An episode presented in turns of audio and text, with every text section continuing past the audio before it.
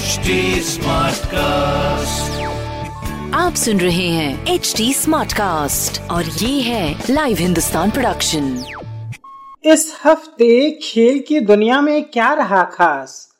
किसने लपका कैच या किसने जीता मैच क्रिकेट फुटबॉल हॉकी और टेनिस की खबरों के अलावा भी होगा बहुत कुछ। मेरे पॉडकास्ट खेल खेल में।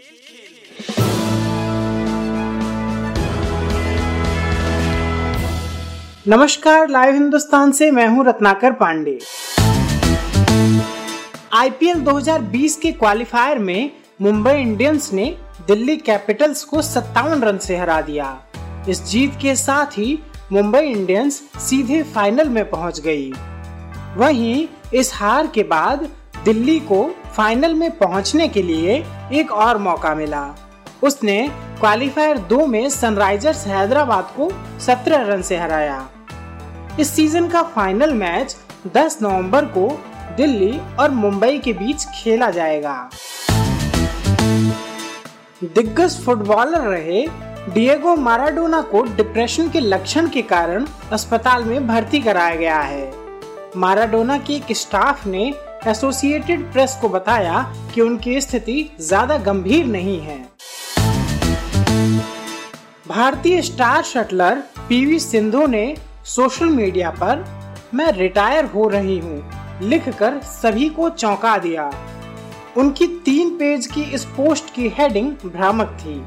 हालाँकि सिंधु की पोस्ट का पहला पेज पढ़ते ही समझ आ जाता है कि वह खेल में रिटायर होने की बात नहीं कर रही हैं। दरअसल, उन्होंने यह पोस्ट कोरोना वायरस को लेकर लिखी थी।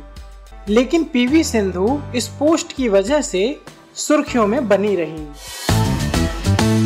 जो बाइडन को अमेरिका का राष्ट्रपति चुने जाने के बाद जोफ्रा आर्चर का एक पुराना ट्वीट वायरल होने लगा। दरअसल आर्चर ने 2014 में एक ट्वीट किया था।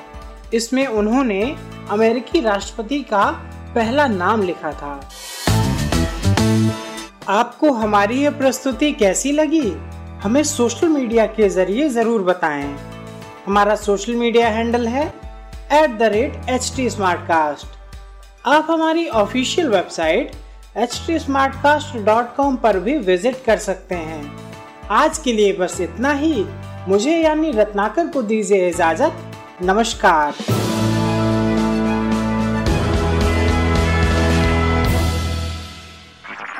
आप सुन रहे हैं एच डी स्मार्ट कास्ट और ये था live Hindustan production smart Smartcast.